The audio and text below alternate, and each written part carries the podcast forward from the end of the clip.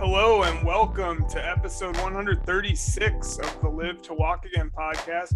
My name is Jeremy Dixon, your host as always, and with me today, got both of the guys on Zoom, Ricardo Benavides and Brandon Stevens. Guys, hello. Hey, hey, Jeremy. Thanks for making this accommodation. Uh, you know, as um, the world turns, it looks like uh, my son came down with COVID, but I tested negative, but I don't want to take any chances. So I appreciate you uh, doing this. Thank you for, uh, yeah, thanks for, for uh, being mindful of that. Uh, what's up, Brandon? Hey, nothing much. Uh, you know what? I'm just happy to be here, and I'm glad that Ricardo, you're in good health. Most importantly. Thank you, sir. Thank you, sir. Yeah, and Dominic is on the mend. So That's good. said, yeah, he said it felt like uh, when you got the vaccine, it felt like that on a thousand, like a thousand times over the first day. So But he's recovering pretty well. yeah, he just has uh, some congestion. So he's doing good. So Good. yeah, and and you know, and he's like, hey, don't come home. Stay where you're at. You know, I don't need anything. I'll be good. So I'm what kind of worried he might be having a little party this weekend, and uh, maybe it's all a hoax. so You just, yeah, you just pretending to have COVID. yeah, Another day, man. Another positive COVID Right. test. Yeah, Crazy. Sorry about that. yeah. So, but you know what? You know what's good about it is that um, you know he has a great support system, right? I mean, he has um, a job. He's got a positive attitude, a good outlook on it. So hopefully his recovery will be better, right? You know. Yeah. Yeah, no kidding. And I think that might be what our subject matter is a little bit about today, right? With our guest. A positive, uh, positive mindset, and yeah, Yeah. uh, yeah, we were able to. I, w- I was able to speak uh, with Dr. Michelle Meade from the University of Michigan. Uh, and uh, we had mentioned in a couple of previous episodes about the the study that, that her and her team there were working on. Uh, basically, monitoring people after you know post injury um, with spinal cord injury, people's kind of resilience and um, you know depression or lack thereof or overcoming depression because a lot of people uh, that, that do suffer this injury you know it, it's almost impossible not to suffer some depression at, some point along the way. And that it's a pretty common theme in a lot of the interviews we've done on the show that you know somebody you know after a couple of years maybe uh, you you you're, you're going good for a while and then then it hits and you get a little depressed and uh, you know a lot of them are, are saying though hey i overcame this you know i was down for a for a year down for for a few months and and just had to finally was able to to get get out of it and get back to uh loving life and and thriving you know? So uh yeah michelle and her team dr meade and her team at, at uh, the university of michigan really really went after this study and and you know i think they said she said they had like 490 people uh, involved in the study. And um, yeah i just thought it was interesting uh, some of the you know the, the factors that contribute to this that you have to have cognitive function. Um, so basically if you suffer a brain injury in association with it and you can't kind of adapt then that's a real negative. If you don't have like a good social support system around you that's that's a really important aspect of it. Good care um, is, is a really important aspect of, of kind of keeping this positive mental attitude. So what uh what did you guys think of the of the interview? I know you've already heard it So my put is is um, on it is that it, it applies to um, a change in your life, right? Whether you become disabled or you age, right? You have to have those support systems. I mean, I think everything that she talked about related to me in aging, right? You have to have friends, you have to have a good support system, you have to have people, you know, I have a a diverse group of friends, people from all ages. You guys, you know, quite a bit younger than me, and I have some friends that are older than me. And I think that really makes me more content. Not that I don't get sad and depressed sometimes, you know, but um, it's overcoming those things through the help of others. And I, I thought that was a pretty good message, right? Is that you don't want to isolate yourself and you don't want to, um, you know, she said it's easier if you're extroverted. I think maybe those weren't her exact words, but um, you know, for somebody that's extroverted, it's easier to ask for help and be more sociable. And I think uh, having a good social network is is is key to uh, happy whether you're disabled or not disabled. Well, listen, if you were to take a a very non scientific poll of many of the guests that we have had on this podcast, Jeremy and Ricardo, especially in regards to the spinal the the people that have been on the podcast with spinal cord injury, you know, I I think you'd find that probably the majority of them have mentioned the people around them and the support system they've had. And so, although, you know, we didn't have an experiment, now that I'm thinking about it, yeah, damn near every single person said that. Yeah. Yeah. Yeah. And I think that's why, um, you know, when I, you know, Jeremy, I, I always say, and you know that this was a great interview. These were great people. And i think that's because they have that mindset. You know they they've reached out. They're doing something. And that's what uh, you know attracted you to them anyhow. Right? Yeah. Yeah. yeah One of uh speaking of COVID, one of my uh friends who belongs to the Tulalip tribe, when I got COVID, he, you know, he had uh message he had messaged me on text message and he gave me a few herbal remedies that I should try. But one of the things that he mentioned was to have a positive mindset.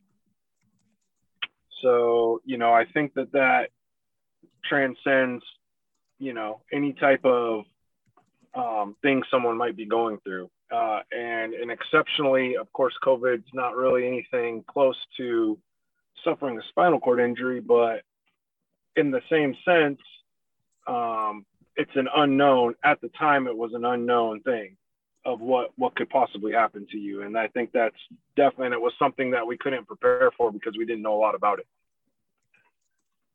Yeah, no, I, I can, I, I see where you're, I see the point you're making there. Yeah, it, it's, yeah, I mean, this is definitely not, not something you ever imagine is going to happen to you. Even if, even if you guys like knowing me and knowing like what I go through got injured tomorrow, you'd still be like, what the fuck is going on? You know? Well, Right. well, oftentimes, oftentimes I've always said to myself, "Shit, man, like I don't think I could handle it like Jeremy could."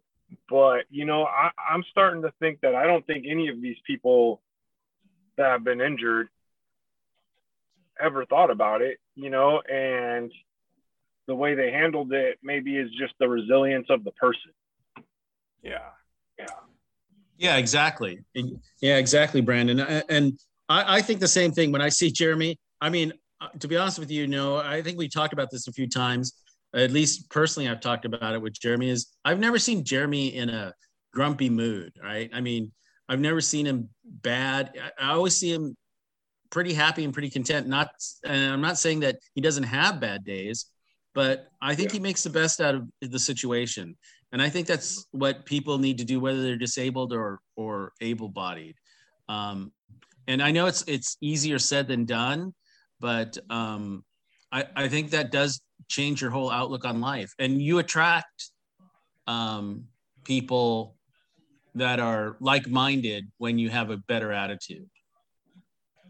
Yeah. I, th- I think that's key right? Because i wouldn't be want to be hanging around gloomy gus you know whether jeremy has a disability or not it would just wouldn't be fun Mm-hmm.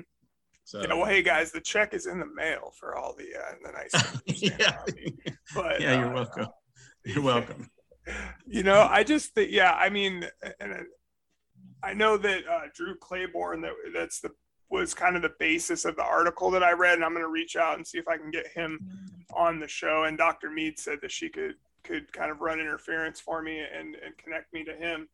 Um, you know, he talked about not comparing yourself to other people that are in wheelchairs, and he's like a super high level injury and you know went back to school and did all these you know has done just kept living his life. I mean i like i don't even know if you can say that they're like he's doing amazing things. He's just like not giving up and like continuing and, and living life, uh, which is very cool. But he, he talked about not comparing yourself to other people because like, you know, he's like, I, I think he like made a, a specific reference to somebody with a lower level injury than him and like much more movement and, and, uh, that that person was depressed and he's like man what do you have to be depressed like you have so much more than I have. Like, how are you depressed and I'm happy? Uh, and so they talked about like, yeah, just not kind of comparing yourself to other other people or or kind of envying what other people have, which I thought. was yeah, you know,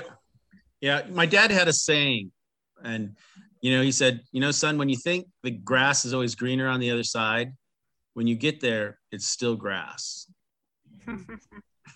right well and so you know it's often the case when you look at somebody else's life you know you wouldn't want that over yours anyhow when you get there right? Because people always show the best sides of their lives anyway right? Nobody ever really shows all the the the cobwebs and the mushrooms growing in the attic you know what i mean? So.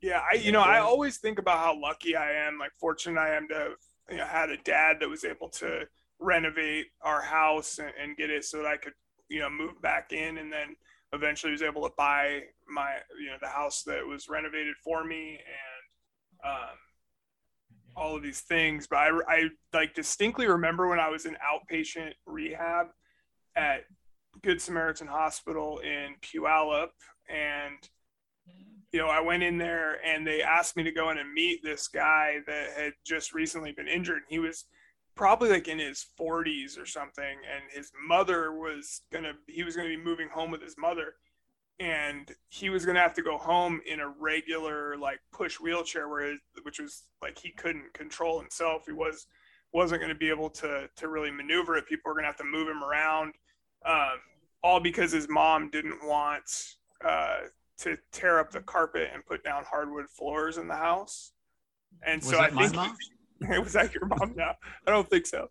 But uh, yeah, and I think he ended up going like into a nursing home instead because he couldn't, you know, it, it, just didn't make sense for him to be sitting in a in a wheelchair all day with somebody having to like move him to do pressure reliefs and stuff like that. Uh, so yeah, I mean, I just always have thought about how lucky I am that I didn't have a crazy parent like that or something that would be like, nah, you can't come home unless your uh, cause your wheelchair is going to tear up my carpet, and I'm not putting down hardwood floors. So, well, yeah. well, in, in today's, you know, today's in, in the day and age of social media, guys, it's it's very hard for any person to not have to set self expectations based on the appearance of what other people are doing um, in this keeping up with the Jones Joneses sense, right? Because you know most people are going to make a highlight reel of their life, and it's going to be a positive one. And you know, for people that are suffering from you know depression or anxiety, or even for that matter, something way worse like a spinal cord injury, which would only contribute to those factors even more. You know, I think that that that that's something that just is way different that people would have to deal with now that they weren't dealing with Jeremy when you were when you were first injured um, because you wouldn't really have any way to compare yourself to people. And that's definitely something that you shouldn't do. It's easier said than done but i think people with spinal cord injury just have this like i don't know what it is man. What we find in this podcast is like some exorbitant amount of gratitude and I, I don't know where that comes from. Yeah, and you know, and I think what it is is I, you know, Brandon, I I, I think about it all the time is um, accepting accepting it and embracing it, right? Um, the it's not fun. I you know I wouldn't have planned this for my life, but I'm going to make the best of it. And some of them go on to go to college and do things that they never imagined that they would do, right? And it is way more fulfilling than you know their job that they had before, the things that they were doing before, you know, and that's what I think is really amazing about the people that uh, Jeremy has had on this podcast. And even me, as you get older, there's things that you have to accept, you know, like maybe you don't mm. jump out of bed as early in the morning as you'd like to, and you have a few more aches and pains. But you know, one of the things that has opened up my eyes is, you know, I embrace the little ache and pain now because, you know, there's people like Jeremy that can't do that. And mm. that's, you know, really put a different focus on my perspective of my life, you know. So, you know, there's there's nothing I want out of my life because I can get up and walk. I can go do things. I'm independent. And, you know, I was really grappling with this you know, because you know I've known Jeremy my whole 35 years since I've been in this family, and his um, the journey that he's made and the journey that people have to make of giving up their independence and relying on other people would be so traumatic, especially when you're younger. You know, to people that have injuries when they're younger, and uh, I, I mean, I applaud Jeremy and the rest of all of his guests that do that every day that have caregivers come in and help them with whatever things they need whether it's cooking or changing or dressing or showering it's it's amazing the amount of trust that you have to hand over and acceptance that you have to give when you have these disabilities and to yeah. be able to do that gives i think those people have huge mental um, strength you know yeah and i don't i don't think we should um, how do I say? I don't think we should sugarcoat like everything was, you know, rainbows and roses. Oh no, no, no. Or or or like or for anybody else that that's going that's going through this that's not in a good headspace. Do you know what I mean? And I yeah. get it. And I get it. Like from like okay, I don't get it like that, but I I I can empathize with that. Do you understand? Yeah. Yeah. Well, you were close to Jeremy your whole life. So, yeah, I mean, you had a, more of a firsthand look than I did of what Jeremy was going through, you know, being his brother and stuff. So, you know. Yeah, yeah, yeah. there were there were dark days, man. I, I know that he went through for sure.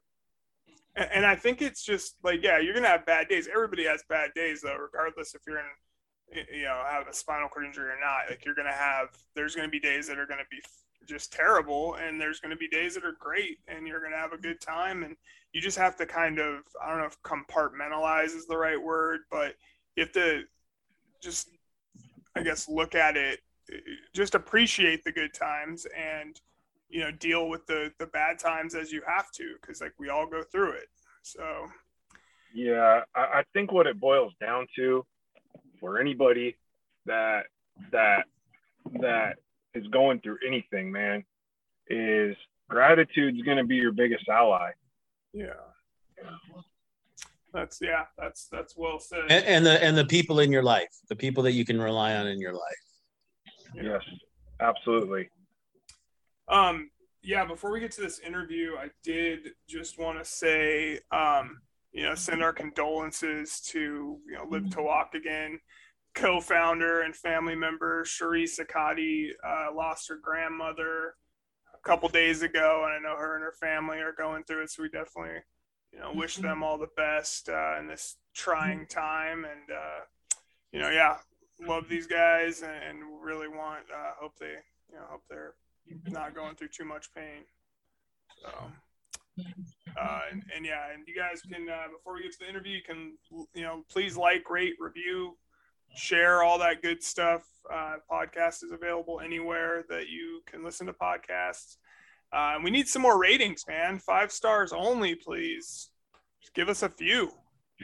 We got to climb the rankings. We need to get up there.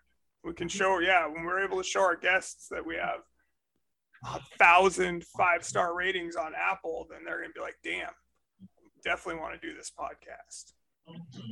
So, Anyway, yeah, here we're going to get to Dr. Michelle Meade right now. This week on the Live to Walk Again podcast, we are excited to interview Dr. Michelle Meade from the University of Michigan. And Dr. Meade, I'm going to go ahead and let you just give your own uh, introduction so I don't butcher any any of your titles. Thank you, Jeremy. Um, I'm a rehabilitation psychologist and a professor in the University of Michigan departments of physical medicine and rehabilitation and family medicine, as well as the co-director of the Center for Disability Health and Wellness and the director of our new spinal cord injury model systems. Okay, great, great. That's that's sounds like a, a heck of a title. So, um, you, you know, bef- before anything else, I'm kind of curious about how did you get involved? I guess working with and researching um, people and and situations surrounding uh, those of us with spinal cord injuries. I've been working with folks with spinal cord injury for about 20 years now. I started on the clinical end.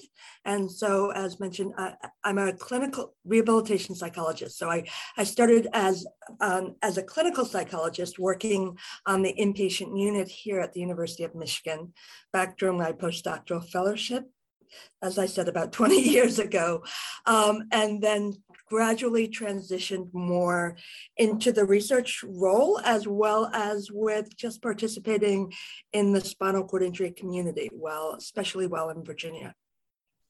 Okay. And so a rehabilitation psychologist, um, I know, and most of the the folks listening now that have spinal cord injuries and and went through an inpatient stay um, in rehab and all of that i know we all pretty much had psychologists come and talk to us and and visit with us. Is that kind of what is that that sounds like that's what your role originally was and then it kind of blossomed from there? It did. And so originally i would be one of the team members who folks would see when they got on the inpatient unit um, just to monitor to facilitate the adaptation process um, and to help with the communication among the team. From there, I also always did some outpatient therapy. From there, though, it really evolved into more uh, using that understanding and perspective in terms of conducting research. Um, and that was done in partnership with, of course, folks with spinal cord injury. And so that led to involvement in spinal cord injury organizations and advocacy efforts. Okay, great, great. Um, yeah, and, and speaking of, of, of turning to research, I know that there's a this new study that you've been working on um, there at the University of Michigan that basically is studying people's resilience after suffering a spinal cord injury. And yeah, where did the idea for this come from? Like, how long has it been going on? Like, where? Yeah, um, and give so, us the rundown.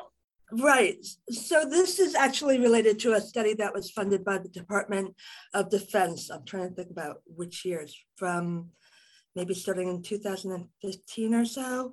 Um, so what we, uh, the idea came from just working and knowing individuals with spinal cord injury, knowing that while much of the research focuses on depression or anxiety, there are many people, you know, who I count as friends and colleagues who have done well who have been able to flourish, to connected, and some of those had brief periods or, you know, or maybe more extended periods of depression, of distress, um, but have been able to go along. And some people never did.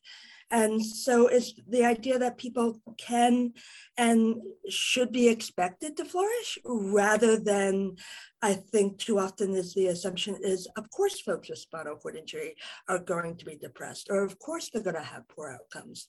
Um, and so part of the research was really to challenge that and to think about what are the factors associated with it.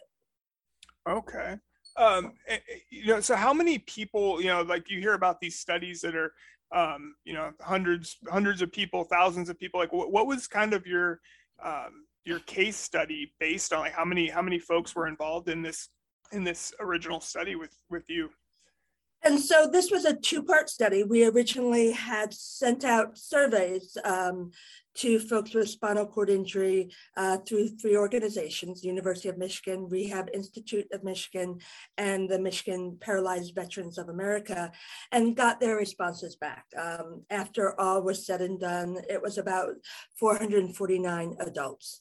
Um, in the through those surveys, we were able to make associations between who was doing well, who was um, what we call flourishing, um, and then who was having more difficulties and problems.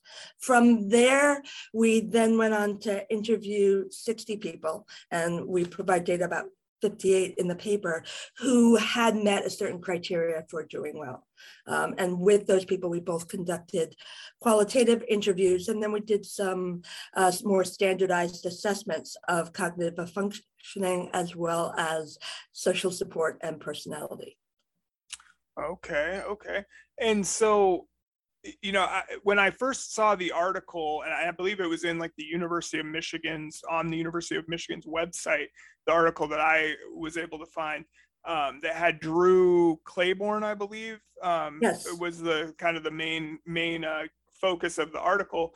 Uh, the the subtitle is actually what caught my eye, and it said research shows that key factors affect flourishing after spinal cord injury so what are the the key factors that that kind of help people with with uh, spinal cord injuries do well after and you know i guess over kind of overcome the the initial depression that may may or may not set in?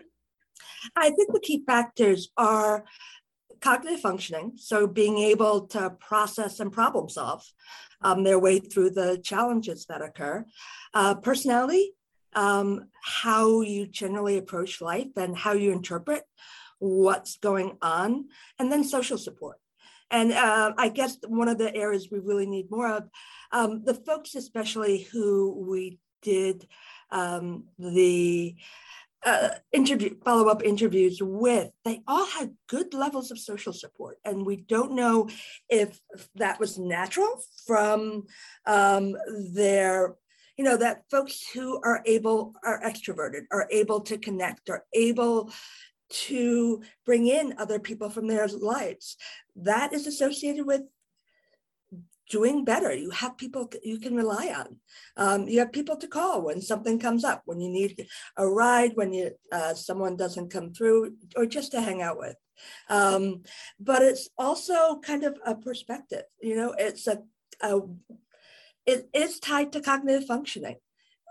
You need, whether it's friends or family, to be able to connect with them.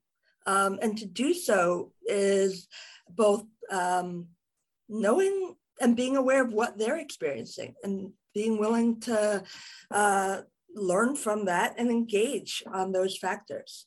Um, but more importantly, for me, I guess the cognitive functioning and my general area of research um, is the association between the, the cognitive functioning and the health management.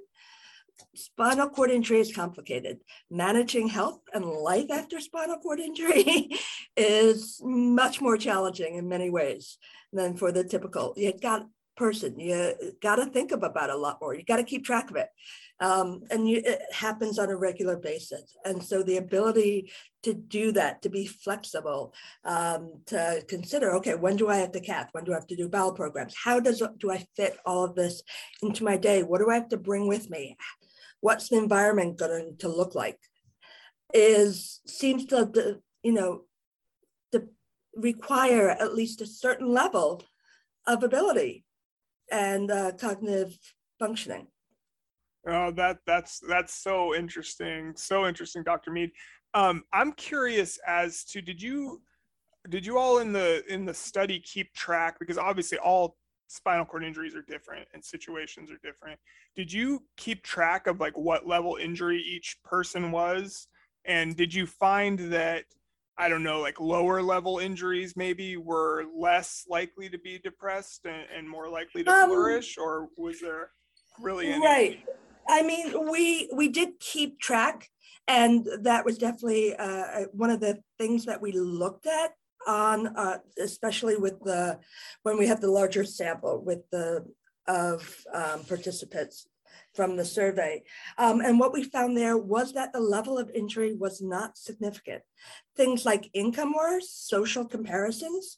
And so to the extent people could say, I know people who are better or worse off than me, rather than I am the worst person, you know, I am worse off than anyone I know, um, are associated with that with flourishing or apparent resilience.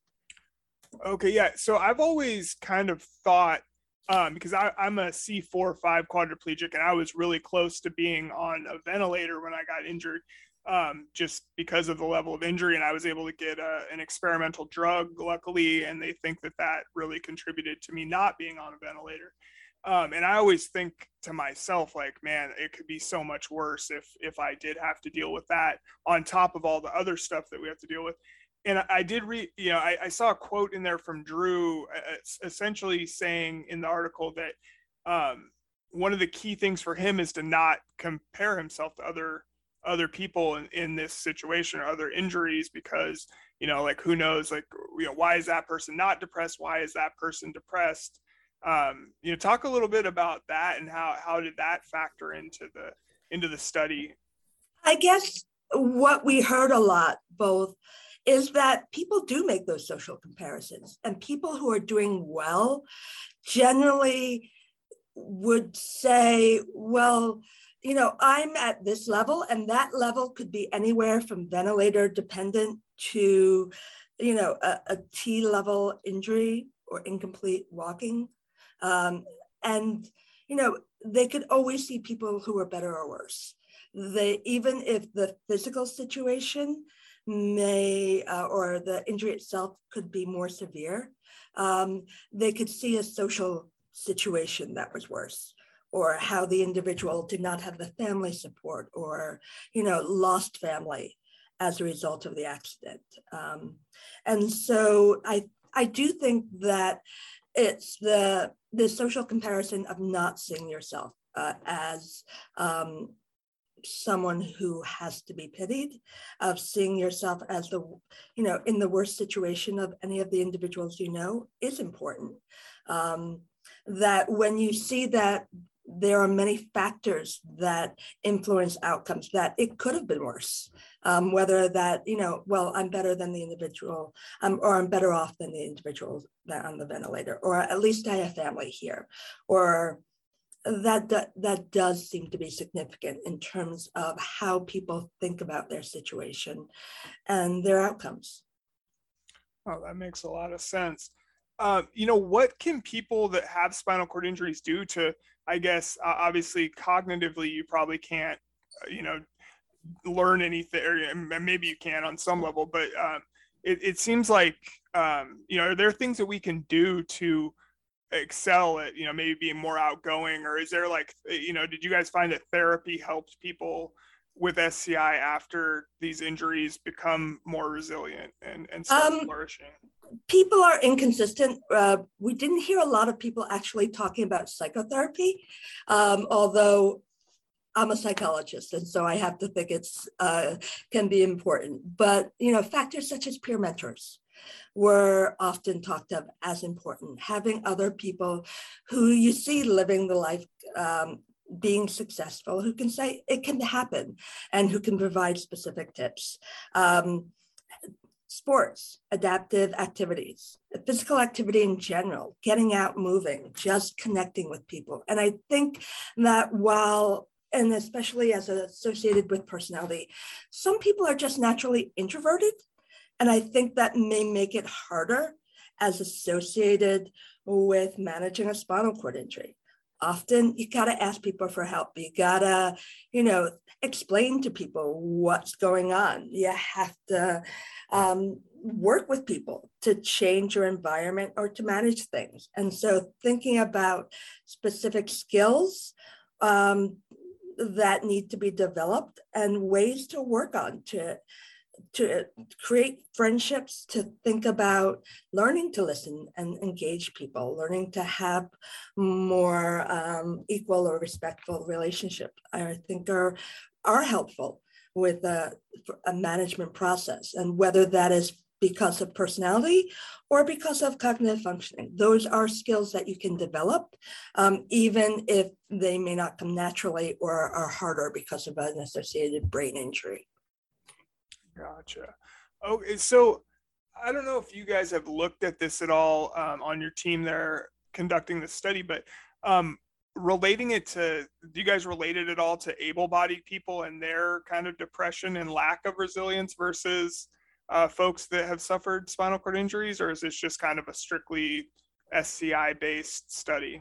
Oh, this was a strictly SCI based study, so I don't know in terms of the comparisons. And um, the measure itself was uh, so we used the flourishing scale by Diener, which was a developed in an able bodied population. Um, and generally, the scores were a little bit higher uh, for the the norm population than we what we found in this sample, um, but the ranges were similar.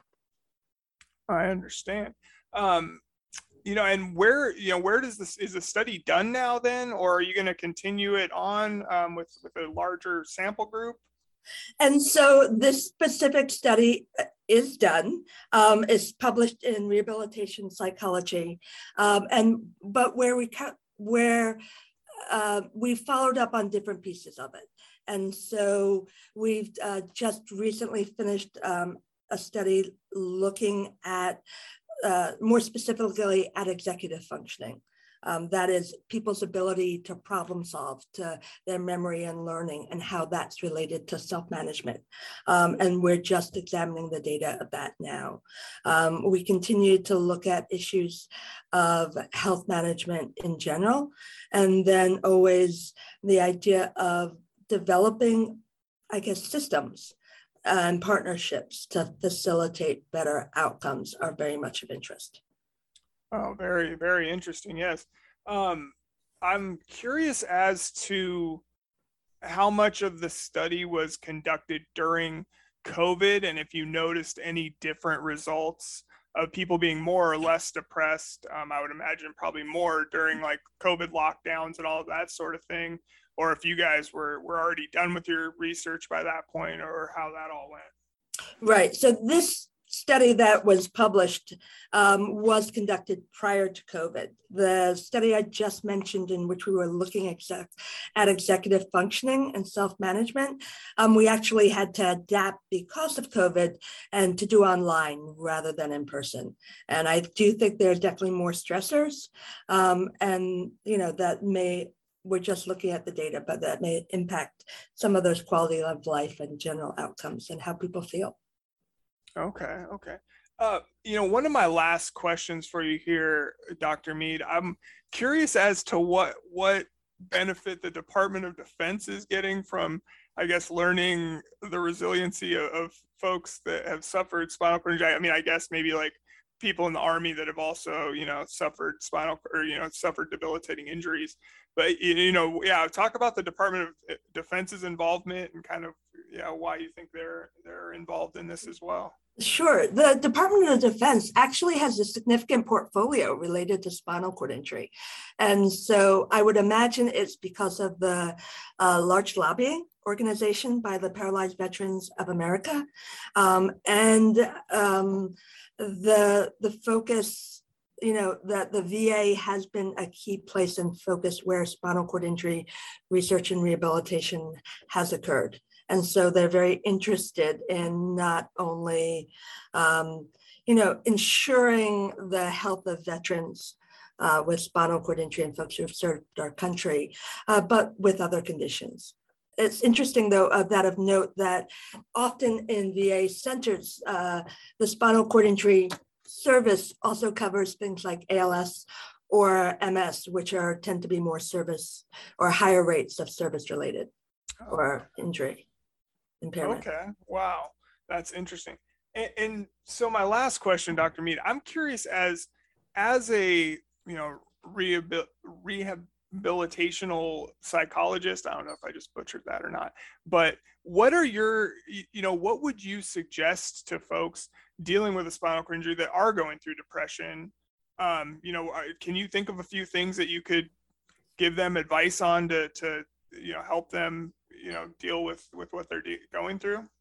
Sure. Um, i would say try and talk with someone you know especially a professional. Uh, i tend to think that rehabilitation psychologists or other health psychologists can think um, more in a, an both thinking about the acceptance and what can be done now, but in a problem solving way. And so there are a lot times modifiable factors, our relationships, pain management, uh, interactions with healthcare systems, setting up the environment, all of which have impacts on participation and quality of life. These then can be um, identified as possibly contributing to depression and the focus of specific symptoms.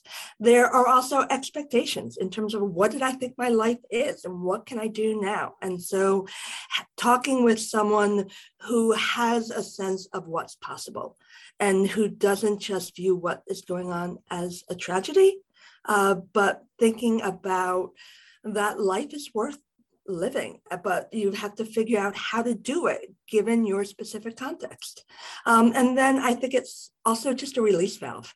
We all get frustrated. We all have uh, times that we want to, uh, we need to release or talk about feelings of frustration, depression, anxiety. Um, but it isn't always comfortable or safe to do so with our primary support system. Um, they are also invested in various ways, and we don't want to hurt them. We want to keep engaging them. And so, having someone outside, um, a knowledgeable others, can help provide insight, help uh, work with the individual to figure out okay, what may work best? Let's look at this as a whole, an outside, safe, non judgmental perspective to help move forward. In terms of general things, I would say find organizations, find opportunities to connect. Um, that employment can bring on, you know, can provide uh, find both financial incentives, but it also provides social context. It provides meaning, identity. Um, and if for some reason that isn't okay because of the risk associated with earning money or um, with possibly losing insurance, having other outlets is important. Volunteering connecting being organizing gaming groups you know being involved um, and then just developing an environment that is as optimally set up as possible both for uh, psychological health and for functioning. Uh, those all sound like great ideas and uh, I couldn't agree more, especially, you know, your environment, like, yeah, making sure you can, you know, like, yeah, setting up, you, you know, if you, yeah, I, I had a house fire a few years ago and was like forced to go to a hotel for like six weeks. And that was like put me out of my element so bad. It was, you know, it was crazy. And, uh, yeah, I could, I really appreciate it a heck of a lot more now. And, and I don't think I really understood how much it, it, it really meant up, up until that point. Cause I'd kind of taken it for granted, but yeah, uh, that's a that's a great great tip so. And I, guess one of the things i found is sometimes when folks are aging with spinal cord injury or another disability they they don't think about what changes they've maybe experienced in their functioning what declines how they need to be do things differently. And so they may benefit from kind of reevaluating where they currently are now, both with how their environment is set up, as well as with the, their general methods or approaches of doing things. So rethinking, okay, is this still the best way of getting around, of transferring, of having my house set up to allow me to reach things and do things easily, um, to allow me to do as much as I can or as much as I want to do all all great great pieces of advice dr meade. I uh, appreciate you so much dr michelle meade. I know you were very busy and you were kind enough to take a little time out of your day to, to visit with us. And um, you know i know i'm sure everyone's going to get a lot out of this and i really can't thank you enough. So uh, thank you, you very much for reaching out and for spending the time and inviting me onto your podcast. I really appreciate it thank you so much dr meade we'll talk soon i appreciate it Take care. Yep. Bye bye.